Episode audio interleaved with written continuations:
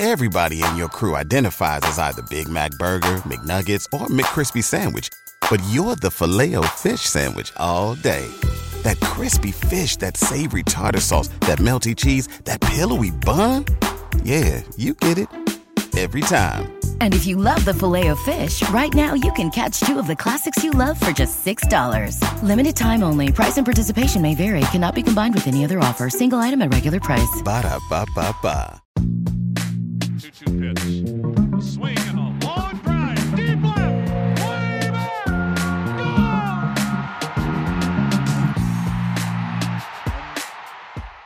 Hey, everybody. Welcome back to another Baseball America podcast. I'm Kyle Glaser.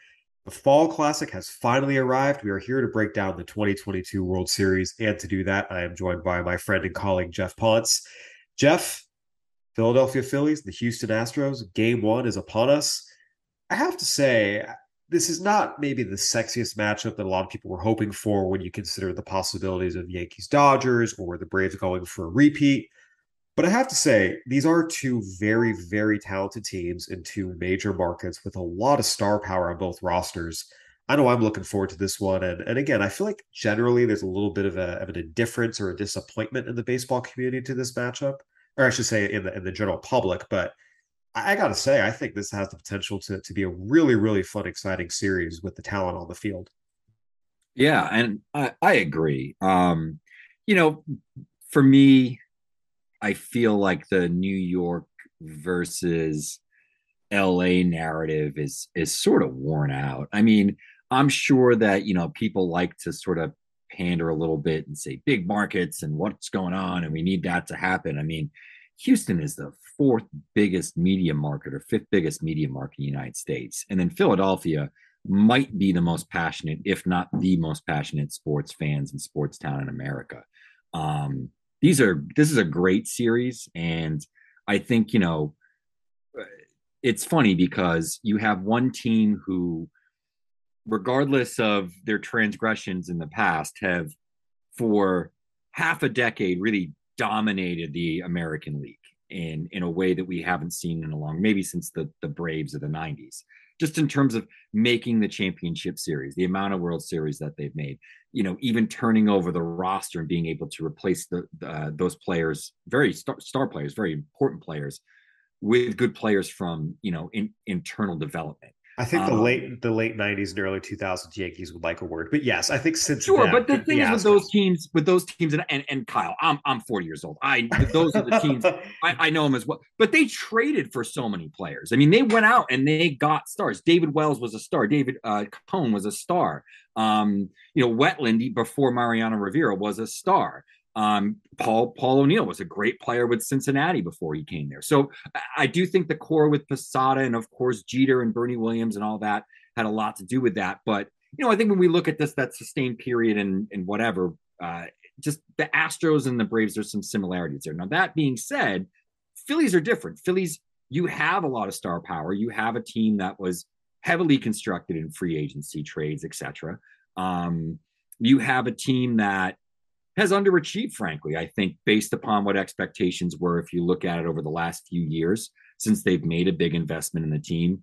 Um, but on the other side of the coin is they have this home field advantage and sort of this this energy that you tend to see with teams who do the impossible and sort of surprise you win a championship. We saw it with Atlanta last year. So, you know, I do think that on paper, and and just logically I want to pick the Astros, but there's this sort of like emotional side of me kind of reading the feelings of whatever that I I don't think you can count out Philly just because of how much an advantage playing in Philadelphia is those home series and I think the Astros are wired for that. We've talked about it, but just the the the the contrast there of styles and builds and just reputations, I think is is really interesting and could make for some good drama if Philly shows up the way they've shown up in this entire playoffs, it's really tough to pick against them at this point because I don't think the numbers, the regular season, some of that stuff, I don't know if it totally applies cleanly to Philly at this moment. Well, as we've talked about, since Rob Thomson took over, they've been playing at a 94 win pace. And you look at what they've done in the postseason as well, sweeping the Cardinals, 3 1 against the Braves, being the Padres in five. I mean, this is a team that is playing really, really well in the postseason and you know winning series pretty decisively. So I would agree. I think you have to view them more as a team that, uh, like we said, has been playing at a 94 win pace for really the better part of four months now, and not just look at them as an 87 win kind of team. I, I want to go into that home field advantage a little bit later. I have I have some numbers to go over that really kind of drive home just how big of an advantage playing at Citizens Bank Park has been for the Phillies, both both this year and for this franchise as a whole since it opened. But I want to talk about the Astros a little bit. You kind of mentioned it in passing before.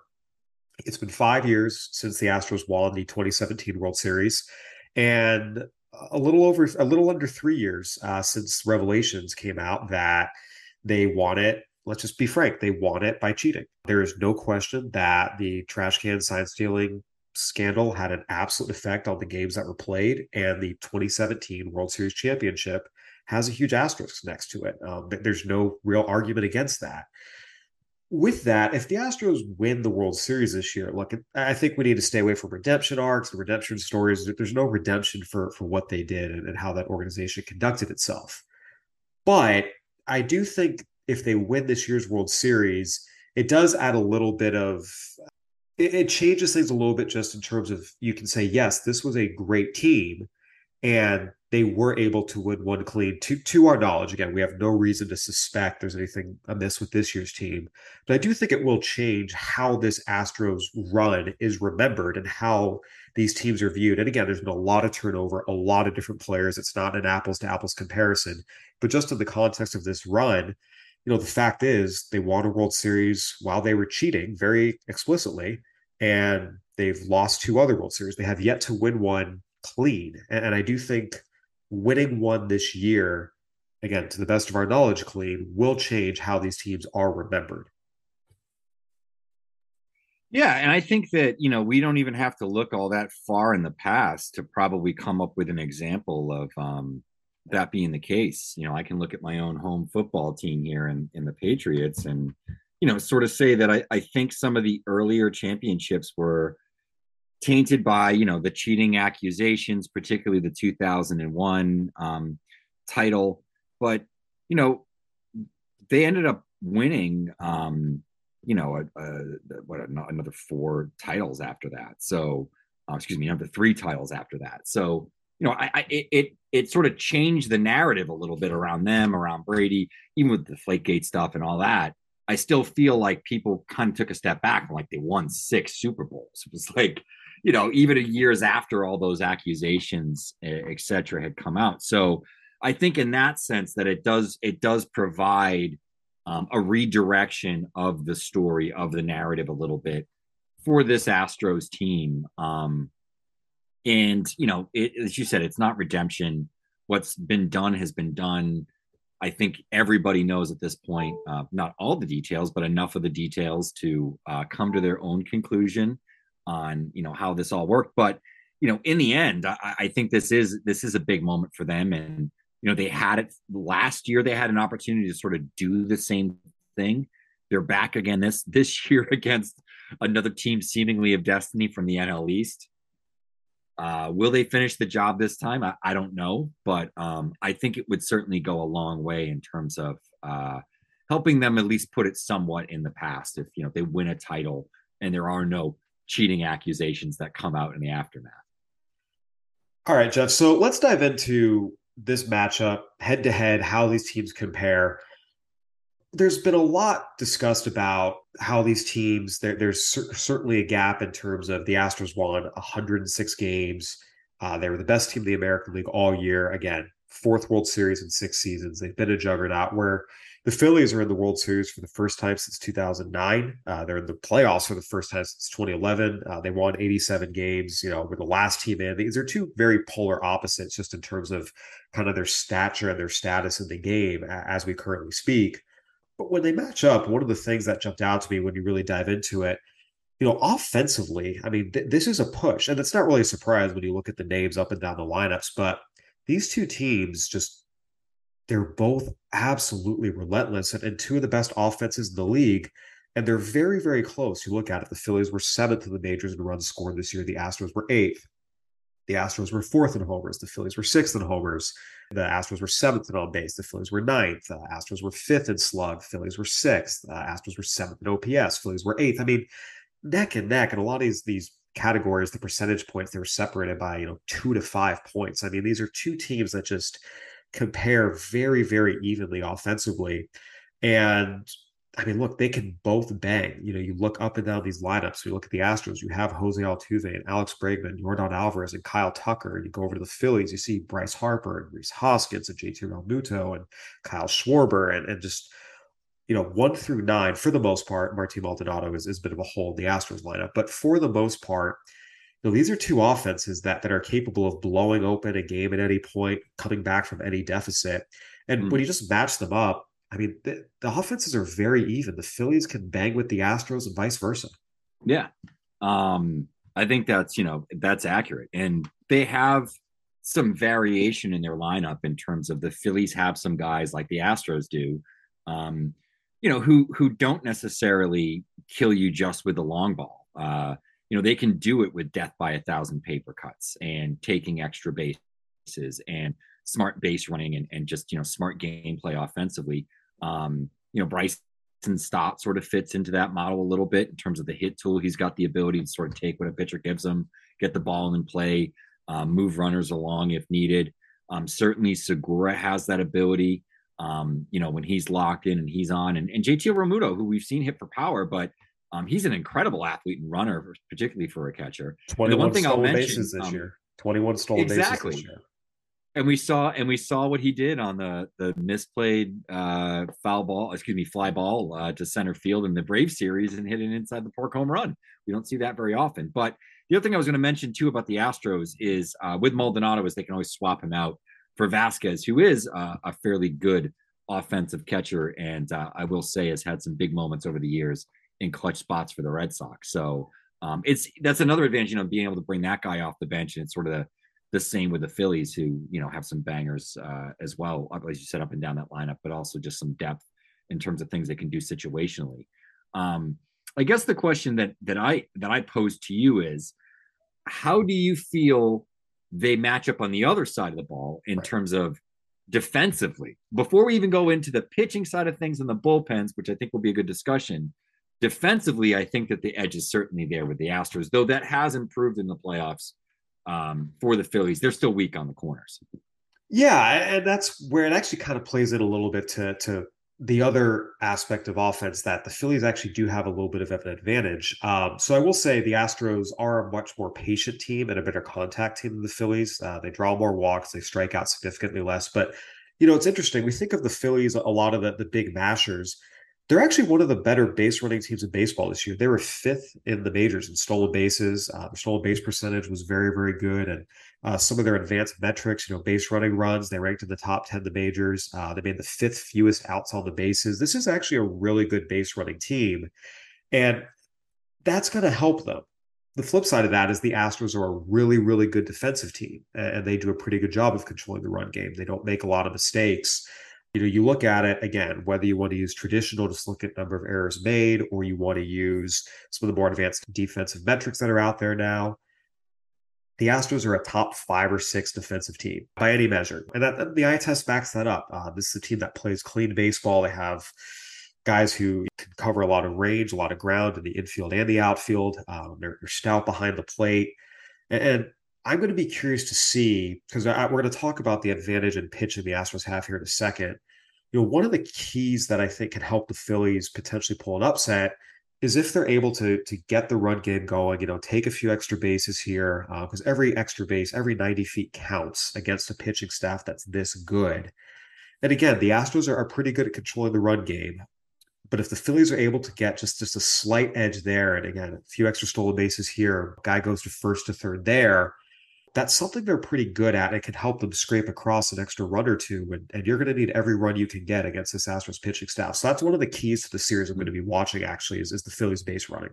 And you have one, you have one of the best throwing catchers in baseball. And, and Vázquez actually has never been a bad throwing catcher, to be frank. But you know, Maldonado might be the best at this moment. So that's a great battle. That's actually a really good point that I hadn't even thought about. It's just you know the battle between Phillies base running and their aggressive base running uh, versus one of the best throwing catchers in baseball, which is fun moments, right? I mean, getting the ball in play and you know seeing some of those plays happen. Uh, that brings the excitement to me. I, I, I love I love stolen bases. You know, I love when guys get caught.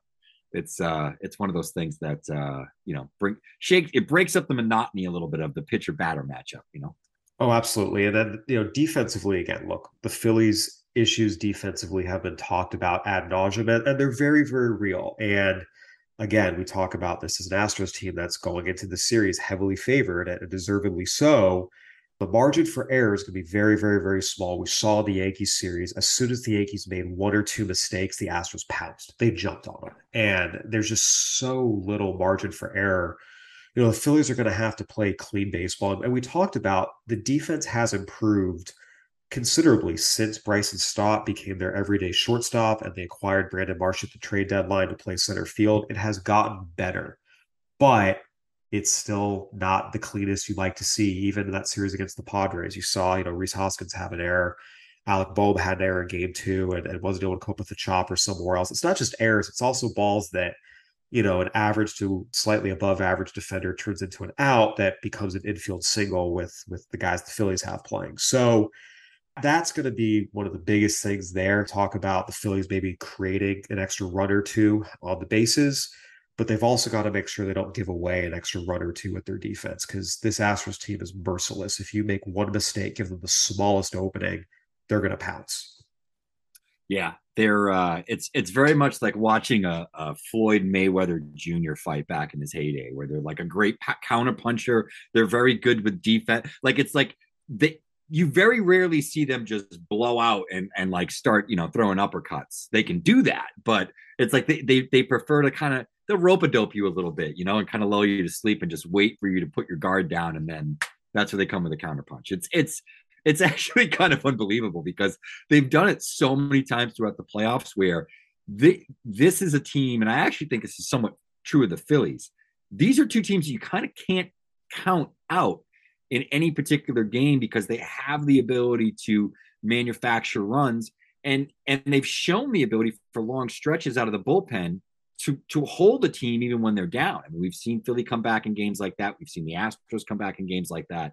Um, and it'll be interesting to see how that plays out. As these are two sort of never say die, you know, sort of fighting teams where how they go about it is a little bit different. You know, um, certainly, you know, uh, Philly's more vocal with it, but uh, it, it will be fun to see the contrasts in style because they are two teams that you know there's not a lot of quit in these clubs. Yeah, absolutely. And, and again, the Astros, th- there were times in the Mariners series where the offense was not quite clicking. But again, mm-hmm. some of that also was probably a little bit of a product of having a six day layoff. So, so in the postseason, again, really small samples. We're talking about seven games in the Astros case they haven't been super explosive. I mean, they're hitting 227 as a team. Like the Phillies, you know, statistically have have been much better offensively than the, than the Astros have been this postseason. But again, it's different factors, different layoffs, different opponents. It, it's hard to make that an apples to apples comparison. But you're right. Neither team is ever out of a game. Four run deficit early to these teams. You, you cannot rest on your laurels. If even if you don't make a mistake, just on their own volition, these teams are good enough to come back. But Sure. Um, the slightest opening is all it's going to take. And both these teams have, have proven it. So, Geoff, we've kind of talked about it's it's a push offensively, pretty much however you want to measure it. The Astros absolutely have an advantage defensively. The more I dove into it, I, I went in expecting, okay, yeah, the Astros have a better pitching staff than the Phillies. You know, their, their Phillies' top two starters can match up. They have two good relievers, but the Astros' depth is is, is much better the more I dove into it, the more it actually became clear to me the gap is actually even larger than I anticipated. And it's not because the Phillies are worse than we thought. It's because the Astros pitching staff is just absolutely ridiculous. You go across the board. This team was second in the majors in the ERA this year. They were sub three as a team, 2.9. And, and that's playing in Houston where there's a short porch in left field. Like the ball can get out there pretty easily fourth in strikeouts, second in whips, second in opponent average. You know, you look at the Phillies, it's, you know, 18th in ERA, 10th in strikeouts, 14th in whip, 16th in opponent average. You have an elite pitching staff with a very middle of the pack pitching staff. And, and I thought that the Phillies' numbers would be dragged down by their bullpen. But when I looked at it, I was actually surprised once again. They're even their starters as a unit are very middle of the pack in, in terms of ERA and opponent average. They're, they're pretty good on the whip. They don't walk too many guys. That's a big reason why. But even just the straight starters, it's very middle of the pack. And then, then the relief corps, you know, kind of bottom of the pack, where the Astros, they're six deep in starters, seven if you want to count Hunter Brown, and their bullpen is just again the best in the American League. So this to me is where it becomes difficult to to kind of suss out. Oh yeah, the Phillies are going to win this series because this Astros pitching staff. I mean, I I don't know if it gets the attention it deserves. This is one of the better, deeper pitching staffs I can remember in a postseason. You only have to go back to last year. You know, yeah. both teams were throwing bullpen games by game, you know, 4 mm-hmm. And the Phillies are going to have to use a bullpen game in game four this series. I mean, the Astros have six legit guys, you know, maybe even seven who you can roll out there as a starter and be like, oh, yeah, we, we have every reason to expect six innings and, and, one or two runs. Yeah, I think you could probably make the case, and this isn't even a knock on Ranger Suarez, who in many ways is like an Astros prospect who is maybe a little underrated as a as a prospect coming up through the Philly system and then developed into a pretty good major league starter, a, a lot like Javier and Garcia and you know Framber, obviously not on that level yet, but um, I think you could probably make the case that you might actually take every single one of the the the, the Astros starters as the third starter on even even Hunter Brown as like the third best starter almost um, on Philadelphia. I'm not sure he's necessarily there yet, but in a year, I think you could probably make that case.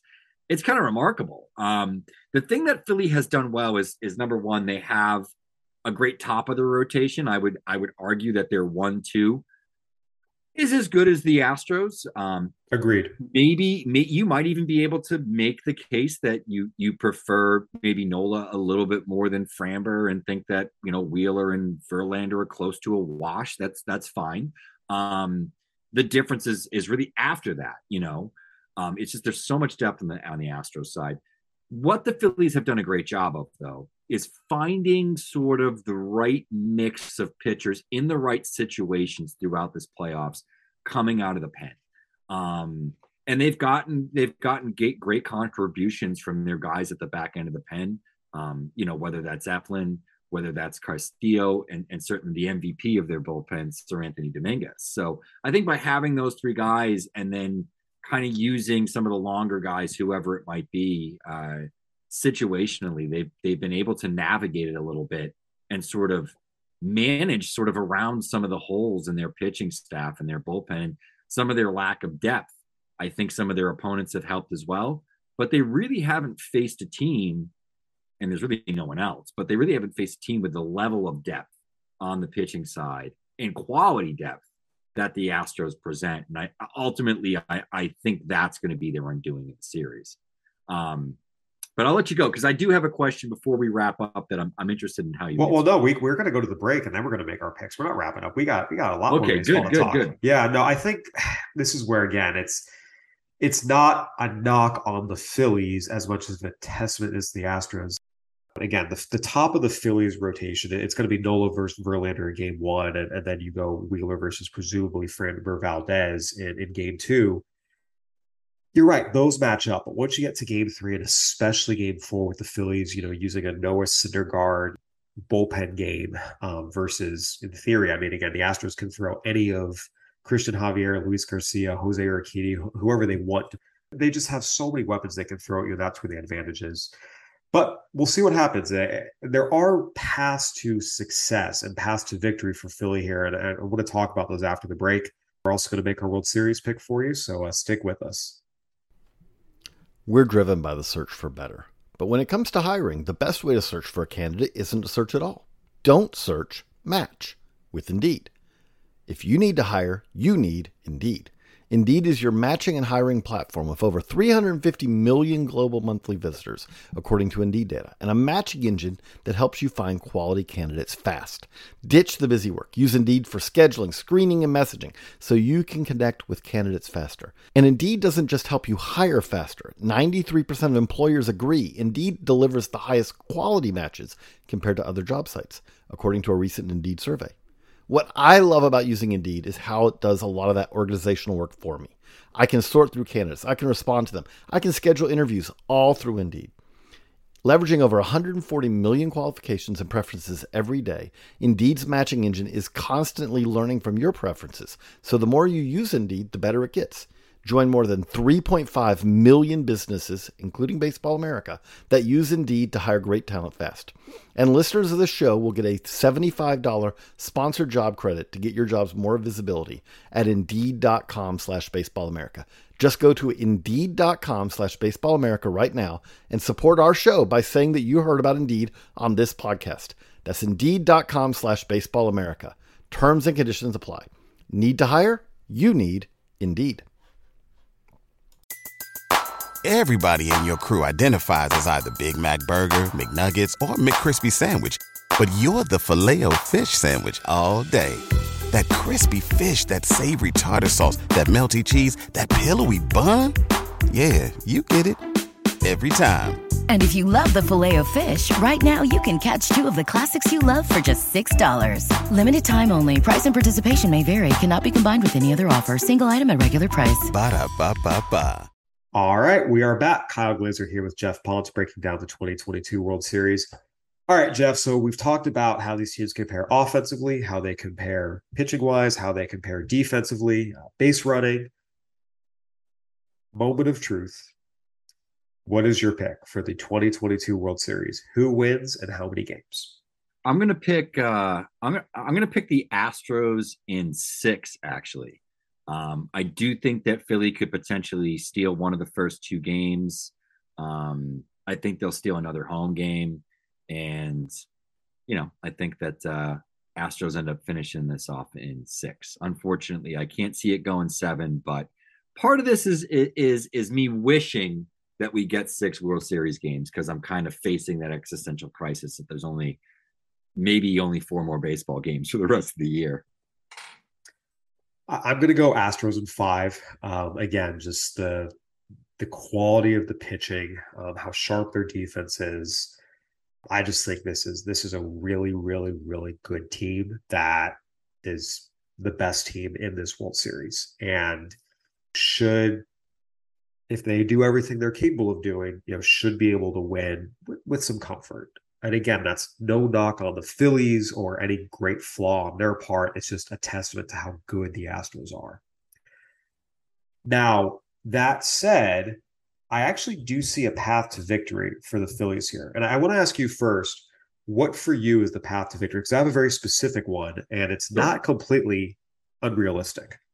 So, so um, I I had this was actually the question that I was going to ask you is how could you potentially see uh, a Philly series victory. Um, for me, I think it is, you know, they need to steal one of those first two games in Houston, potentially both of them. Um, go into Philadelphia with some momentum on Monday for game three. Uh, and, you know, I think in one of those final few games there, uh, in order, they just need to have a couple of games where they outslug uh, the Astros, and they just have to get on them early and often, build up a lead, and have enough of a cushion that they can withstand the, the battle back that we're going to get from the Astros. But, you know, I think when we look at the Mariners and how close all of those games were, that really a couple of things break one way or the other, and that series could go a different way. I think we saw maybe some of the roadmap there that it's just a matter of sustaining those comebacks there certainly were a couple of games there where the Mariners could have could have taken a, a, a W from um, the Astros, certainly more so than it was in the Yankees series. That's how I felt. But yeah, um, they haven't lost a game yet. I, I do think they're going to lose a game in this series, and I, I know you do as well. And um, you know, once again, there's some momentum here. There's some belief. There are superstars in the middle of this lineup that are performing like superstars it, it, there's definitely a chance. It's it's not unrealistic to see them, you know, potentially do that. But I want to hear your very specific plan and if there's any crossover in our uh, our two viewpoints. So one of the things that I feel like maybe hasn't gotten enough attention. Justin Verlander is obviously one of the best pitchers of the current generation, but he has struggled in the World Series pretty consistently. He's 0 6 with a 5.68 ERA and seven career World Series starts. I mean, he got rocked pretty hard 12 hits, seven runs over 11 innings in his two starts in the 2019 World Series, both of which were at home at Minute Maid Park. So Verlander has really, really, really struggled in the World Series. So for me, the Phillies' roadmap to victory here is they get the jump on Verlander in game one of the World Series and split in Houston. If they can win both, great, but but at least get the split. If you go back home tied 1-1, and the advantage the Phillies have at Citizens Bank Park is really, really substantial. So the Phillies went 47 and 34 at home during the regular season. It was one of the five or six best home records in baseball compared to you know 40 and 41 on the road. They were excellent at home, even you know when things were going poorly throughout the year. And they're 5 and 0 at home in the playoffs. So this is a really, really, really good team when they're at home. And it's not just this team. I, this this stat was pulled out by uh, the Phillies PR staff. I can't take credit for it, but since Citizens Bank Park hosted its first playoff game in 2007, the Phillies have the highest postseason winning percentage at home of any team in Major League Baseball. The Phillies do not lose at home. I should say never, but for the most part, do not lose at home in the postseason, and we we have seen that this postseason. So if they're able to split in Houston and again get the jump on Verlander in game one is how I think it would happen. Go back home one one. It's going to be cold in Philly next week. Not not freezing, but it'll be in the 50s, which is conditions the Astros are not used to playing in with the with the roof at Minute Maid Park. You're going to have a weather and an atmosphere advantage. The Phillies are a really, really good team at home.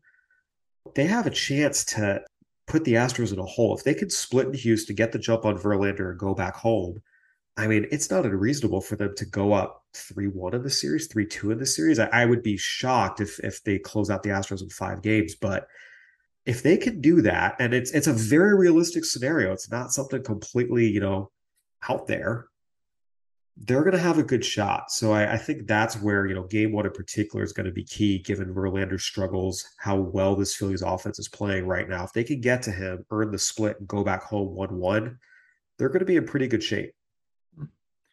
I agree. And it just uh, further feeds into the narrative we've been hearing over the last few weeks with uh, the playoffs are chaos, right? So I suppose chaos could potentially reign once again in the World Series, and we could see a Phillies win. Um, I think it's going to be a really exciting series. I'm looking forward to it, um, and I'm looking forward to some some big stars potentially standing out and having some big moments. We certainly got that in the ALCS. So I actually want to want to talk about that. Every every postseason, there are unsung heroes, guys who you know. Again, every team has the stars that get them there, but there's always a guy, you know, under the radar guy who's underappreciated who comes out and has a big October moment. Not always, but many, many times.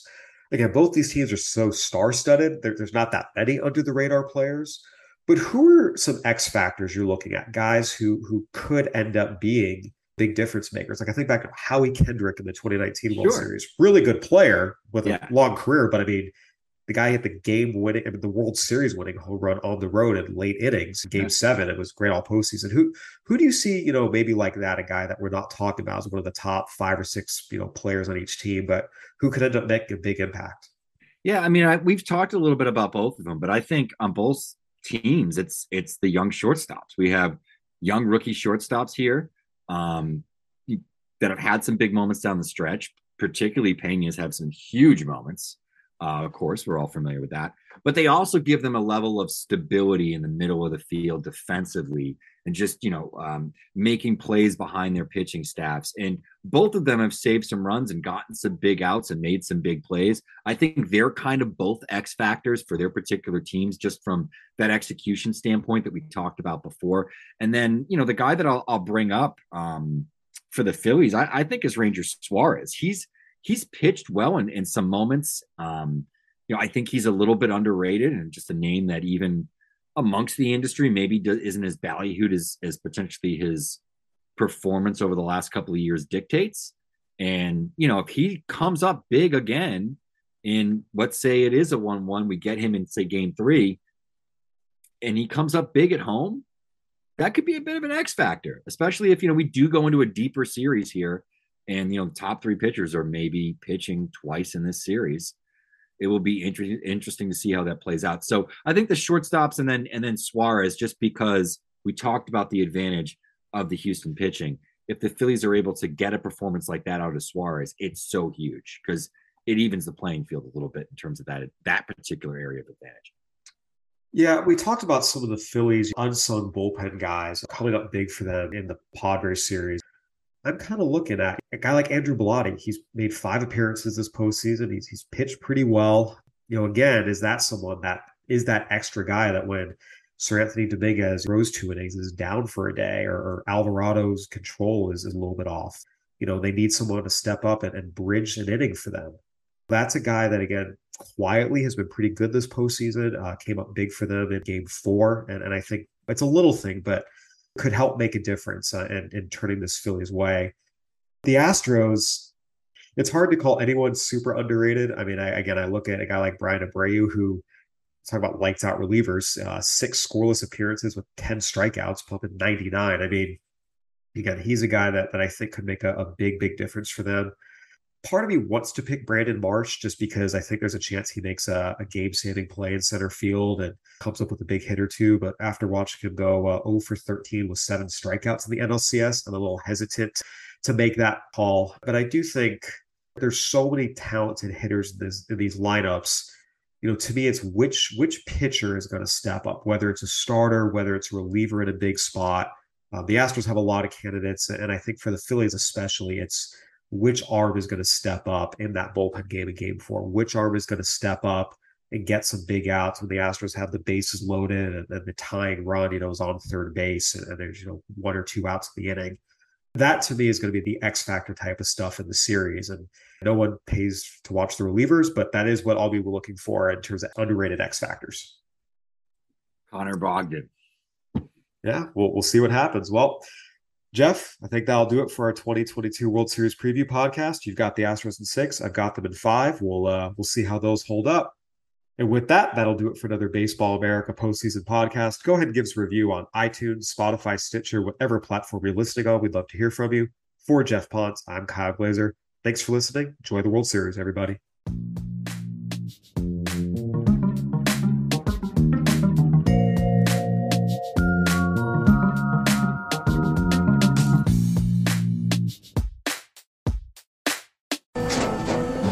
After the end of a good fight, you deserve an ice cold reward.